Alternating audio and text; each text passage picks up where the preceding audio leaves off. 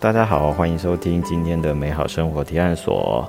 那我今天呃又走出我们的录音室，然后我到的是古关，主要是因为今年的下半年迎来了一位新的料理长，所以呢，今天就借由这个特别的机会，我们来访问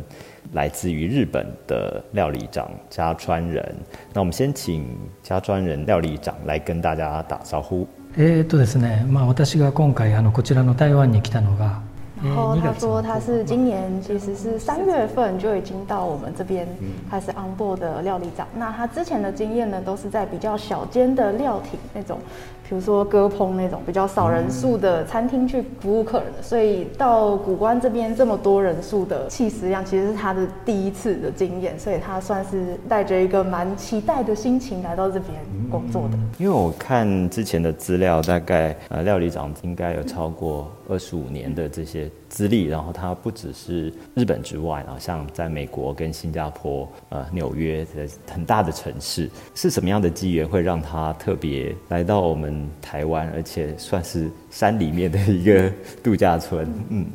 えーとですね、まあ正直あの自分で決めたわけではないんですけども、当初日本にいる時、えーとこちらに来る前に。其实这都是一个算是因缘机会，真的是巧合。其实他在来台湾之前，他在呃四国的香川 那个乌龙面很有名的香川那边，他其实本来是有想要自己有开店，对，那其实也已经开始在寻找一些店面的物件的这个状态了。那刚才也说过，他其实一直以来呃待过的餐厅都是比较属于歌烹啊，或者是料亭那种，可以直接跟客人这样面对面隔着一个呃吧台这样子直接去服务的形态。对，那他本来也想要开设这样子的规模的一个店，但是因为当时候其实疫情还没有完全的复原的状态，就是可能还看不到。呃，一个结尾这样子，对，所以他就得到他蛮多朋友的一些建议，说，哎，现在其实也许不是一个开店的好时机，这样，所以他就是一样，就是制作了履历表，然后就是在呃，算是求职网站上面就是有刊登，那里面就刚好兴业集团就有相中他这样。子，对，呃，兴业集团在丢这个案件到上面去的时候，在开这个 offer 的时候就已经有。说是呃海外的案件，然后会在台湾这个地方去让他就是可能需要住在这边这样子，对，所以他一开始就是知道的，所以呃并不是说嗯、呃、他去从各个国家里面选择台湾，而是因因为一开始这个部分就是在需要在台湾工作的。那我有看到资料上面说他有得过 James Beard 的这个奖，可不可以分享？应该是在美国得到这个奖的一个经验或者是殊荣。えーとですね、あのまあジェームスビアードっていうのはまあ財団なんですけども、まあある程度フォーカスされないとピックアップされないことはまあここれはその通りなんですけど、まああるニューヨークにいた時のまあセレブシェフっていう。他说，呃，因为这个真的也算是人家呃很看重他，然后有帮他写推荐信，因为之前在那个六零农铁子信料理的铁人这类 Iron 那 Chef 对对日本的，然后美国也有一个版本叫做 Iron Chef，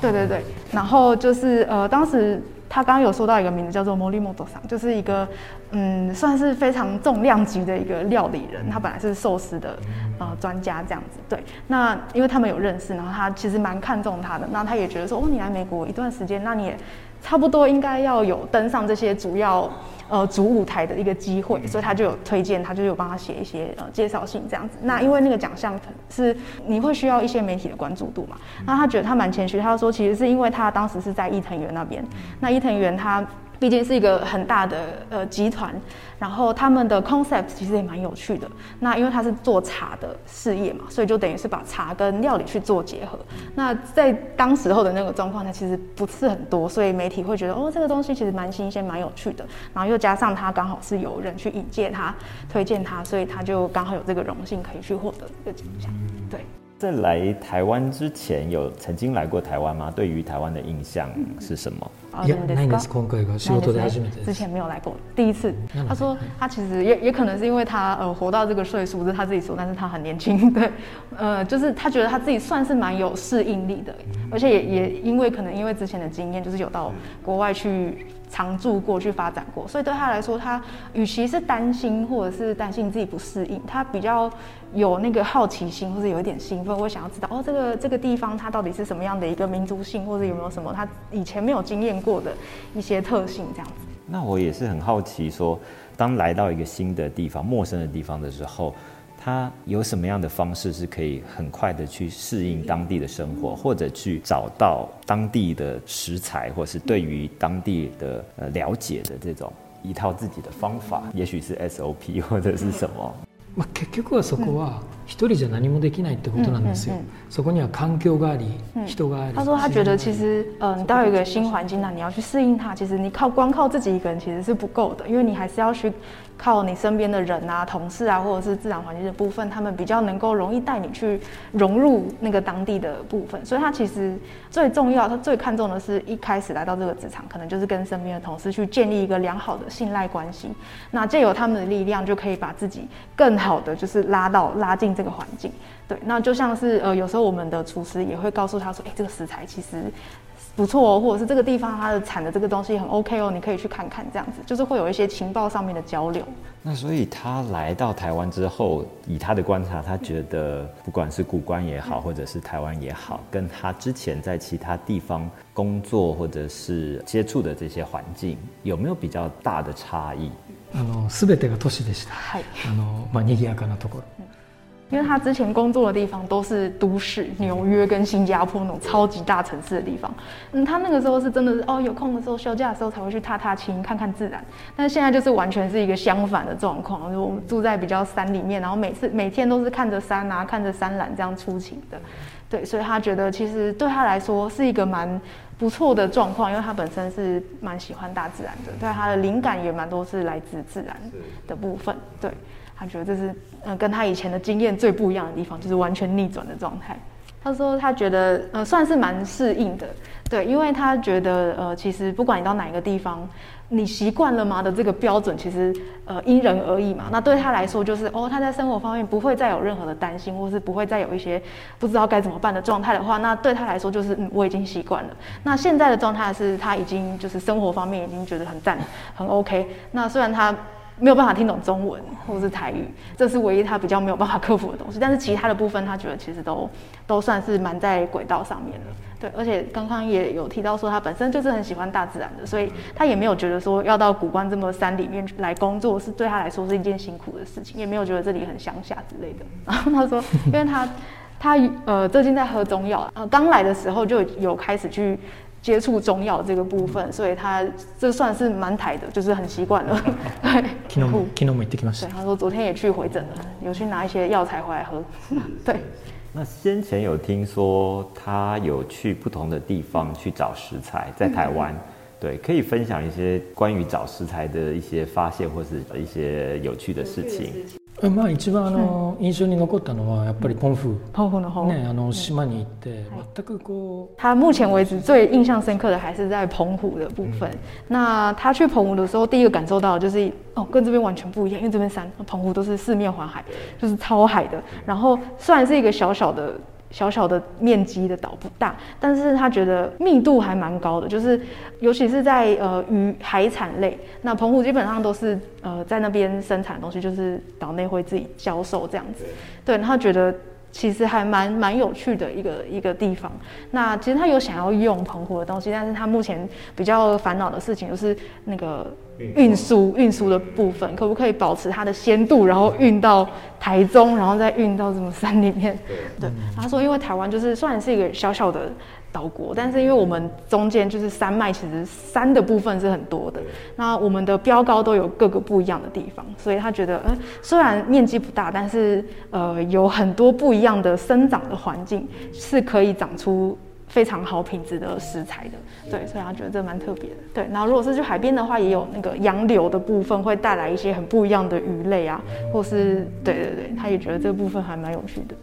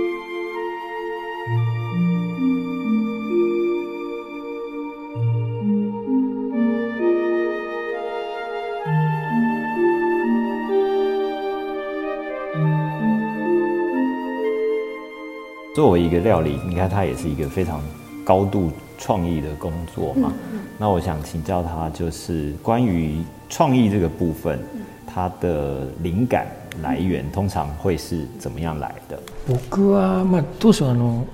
まあ、自分で言うのは勝手なんですいませんですけど、どうやったら然后他说他其实从很年轻的时候就有一直在思考呃这个部分的问题，因为嗯料理的部分你要说技术 skill 这个方面，它一定是有一个。 界限的嘛，对，当你达到这个界限之后，你要怎么再往上一层？其实蛮考验的是你个人的 sense，就是你的感性跟你的热情。所以他呃从很年轻的时候就在想说，我要怎么样去维持这个可以让我一直前进的这两个很重要的东西。其中有一个是他觉得哦可以多听前辈的意见或者是年长者的意见，那另外一个是他觉得多接触跟美有关的东西很重要。所以他之前在纽约的时候很常去美术馆，他蛮多长蛮长时候是从艺术创作。别人的艺术创作里面去得到他的一些灵感，像是呃这幅画可能给他带带给他一些颜色上面的灵感，或是配色上面的灵感，或者是他觉得这个能量给他一些什么样的启发的这种东西。所以他其实觉得，嗯，与其你去呃吃其他的好吃的店家，然后从他们的料理去临摹或者是摹写的话，那你还不如去好好的看一幅画，然后去从里面去得到那幅画想要告诉你的东西，然后再用你自己的。解释的方式去把它投射在你的料理上面，所以他也很喜欢照相。色ですね。色。色って非常に大事で。嗯嗯，然后他在他的呃作品里面，他非常重视的是颜色的搭配配色。那因为呃，比如说拍人像照的时候，有可能是黑白的，蛮常见的嘛。那但是你在拍一幅料理的作品的时候，其实很少会用到黑白的东西，所以就代表说颜色对要吃的这个人。 是有一定的影响的，所以他觉得，呃，食材的选用跟它其他部分的搭配、颜色的搭配，其实是料理呈现上面他很重视的一块。那我有一个有趣的问题，就是说，当他在创作料理的时候，是味道先出来，还是视觉先出来？有没有一个顺序？どちらかと言ったら、まあ食材をねピックアップするのはもちろんその時期季節呃，他比较倾向是先列出当季的东西，当季新鲜的食材，然后再去从里面选。开始应该他，我觉得他应该先从配色开始，就是颜色怎么样的搭配。然后因为身为料理人，他本来就是会有这个颜色、这个食材的话会是什么样的味道，所以我觉得应该。 颜色跟味道应该是同时，几乎同时进行去做内心里面的调整的。然后再来就是呃器皿的部分，他觉得器皿就像是料理的衣服，所以呃器皿的选用也是蛮重要的。嗯，我想了解说他在使用器皿上面有什么样的特别的喜好或者是坚持这样子。あの面白いんですよ。あの皆さん器あの選ぶときにこの器綺麗だなっていうだけで、もう飾り物として。 呃，他觉得料理人选器皿的时候，跟我们一般人选器皿的时候，应该是有点不太一样的。因为我们在看器皿，说哦，这个东西很漂亮，我们是以它就是器皿本身的东西去看的，就像一个装饰一样。但是就他们来说的话，他们想的是这个东西上面有放着他的他想要做的呃料理的部分。对，就我刚刚有一个举例，就是比如说我今天已经做好了这道料理，那他要开始选器皿了，他有五个备案，那他就会开始在脑中去做一些想象。一号器皿放在这个料理上面对不对？然后二号对不对？这样依序选下去，然后他就会选最最能够打动他内心、最符合他自己想象的那个器皿，就是它了。这样子。然后还有像是有的呃器皿，它就是呃有特别的用途，比如说像哦这个碗可能就是生鱼片用的，那这个是烧物用的。像比较好懂就是抹茶碗嘛，抹茶碗就大家都知道它大概长那样子。对，可是他就觉得说哦，其实就算它是特别为了某一种料理去做出来的器具，但是我们也可以不局限。在这个范围里面，就是你偶尔是可以跳脱出它，呃，就是用在它嗯原本应该用在的用途以外的方式去做呈现，这样反而会说不定会有个预期之外的效果。就是必须要有这种跳脱性的思考，其实也蛮重要的。那我会问这个比较多，是因为我觉得对很多台湾人来讲，料理在吃东西的时候，他比较不会想到食物以外的这些。那可能料理长或者是主厨也好，他们其实在设计上面其实也花了非常多心思在，呃，食物之外的这些部分，对，所以我觉得大家听到之后，也许去看待食物、会品尝食物的那个感受就会不太一样。和食っていうのはこのわびさびってあの、ねもちろんご存知だと思うんですけど本当にその佇んでるその雰囲気、わびさびって感じる時に。他说：“嗯，其实呃，那个器皿的部分真的是蛮深奥的一个东西。对，像比如说，呃，假设何时好了，它如果本身料理本身就是一个非常。”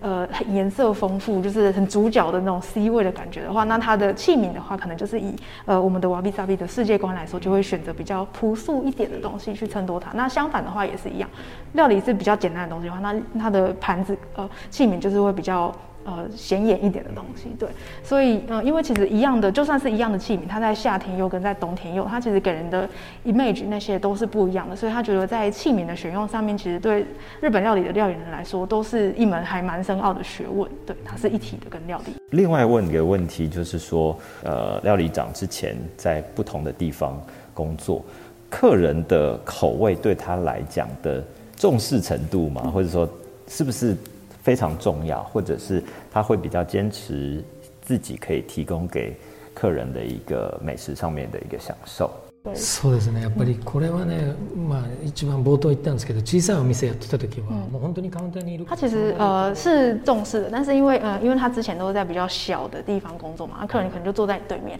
他觉得不喜欢，他可能就是很直接的，非常有 life 感的，就是直接给你一些回复。那他当然就是哦好，我了解，就就可以直接调整。那因为我们这边他的餐食数比较高，那回复是没有办法直接去传到他他的耳里的，所以我们都会去看呃客人的一些评价或者是呃 O A。 那些东西，然后去做计算。那如果真的只是一两位 去讲的话，他他会知道哦，原来也有这样的想法，呃，可能就没有办法特别为了这一两位去做任何 recipe 上面的变更。但是如果这个 OS 真的很频繁的出现的话，那他就是真的会立刻去找一些对策，或者是看要怎么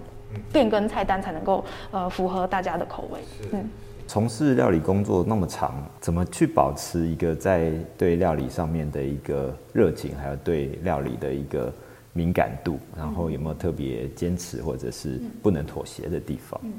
あのやっぱりこれは僕若い頃はね今みたいな考え持ってなかったんですよね。っていうのはやっぱりみんな誰しも経験してるように。他说，他其实嗯，在以前年轻的时候，其实的想法跟现在一定不一样嘛。以前也是有过哦，这个工作不晓得可以持续多久啊，或者是工作很累很辛苦，这种想法一定都是有的。但是其实经年累月，然后有一些呃经验累积下来之后，他觉得嗯，其实对料理人来说，自己的走过来的路的那个知识是非常重要的，还有你的对料理食材或是艺术的这个领域的一些嗯自己有的一些背景知识，都是会对自己还蛮有帮助的。对，那当你达到到了一定的知识量的时候，其实，嗯，你不会说觉得说创作料理是一件非常辛苦的事情，对你反而会觉得还蛮有趣的。你会想要试试看自己，哎，我现在有了这些知识，我可以调配出什么样的东西，我还可以变出什么样的花样。对，因为他觉得料理其实也是一个科学，它就是一些呃调配的部分嘛，对，就是一个科学的感觉，对。所以，嗯，他觉得这个部分是他还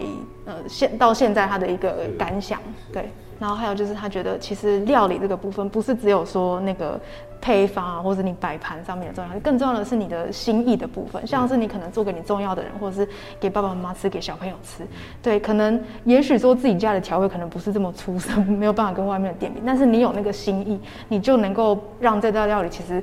更为出色的那个部分，所以他其实是蛮相信这一块的，所以觉得不管你是做人多的料理还是人少的料理，你很重要的是要把你自己想要传达的东西，你的热情的心意去灌注到每一个料理里面，这样相信，呃，吃到看到这道料理也会感受到你的热忱。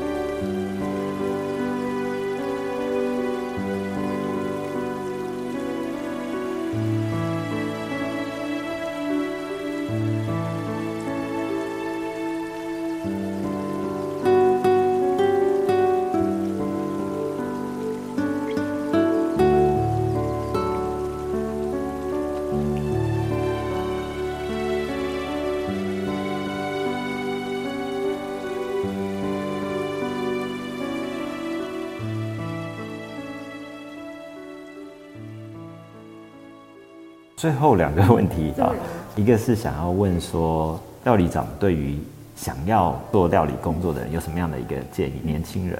そうですね。まあ興味を持つってことは一番大事なんですよ。美味しいものを食べたいっていう根底にまずなかったら料理人って不向きだと思う。 他说：“嗯，要成为料理人，第一个你一定要是喜欢吃好吃东西的，因为这是最基本的，呃，对呃料理人来说一个最基本的一个 stance 嘛。对你如果没有这层欲求的话，你其实根本就不适合去做料理。对对，美食要有一定的热忱，然后再就是呃，你要尽量去累积你的感性的部分，像刚才说的，不管是艺术品啊、鉴赏的这个部分。对，那因为每个人追求的东西都不一样，那你只要呃去持续去想去。”在自己的内心里面去不不断的反思，那其实你是一定会找到属于你自己的那个方向的。他说他觉得料理人其实是艺术家的一种。那虽然说他创作出来的艺术是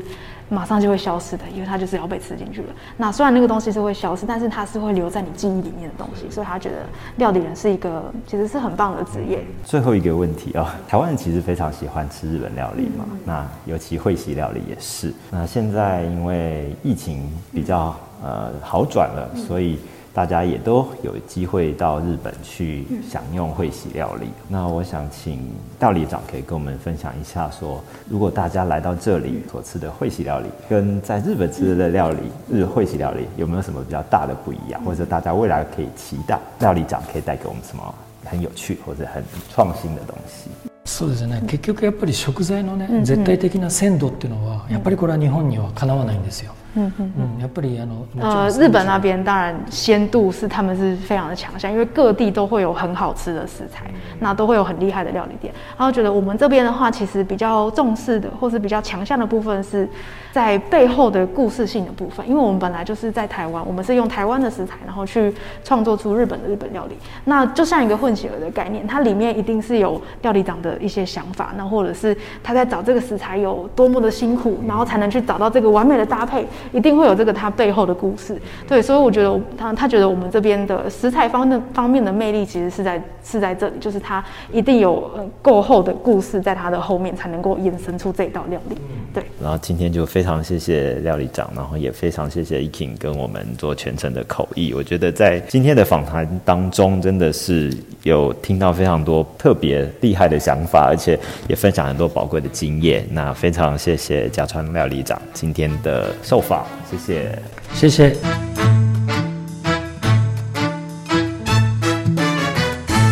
Masadak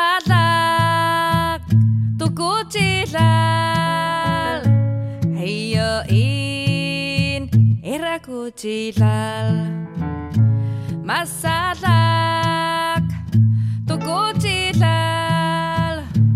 aio in irakutsi lal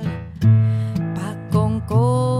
ti akong i ayawai ma fiu fiu, no vali kupanai pero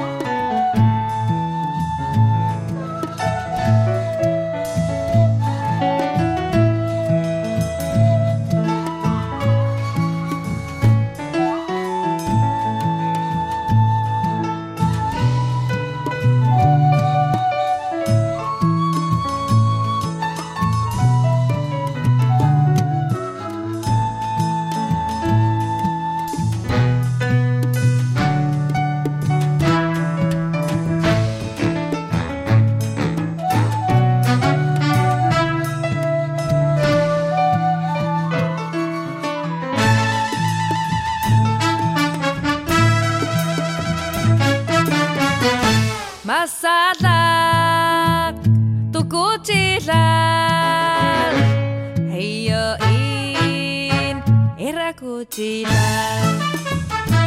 Mazatak toko txital Aio in irrako txilal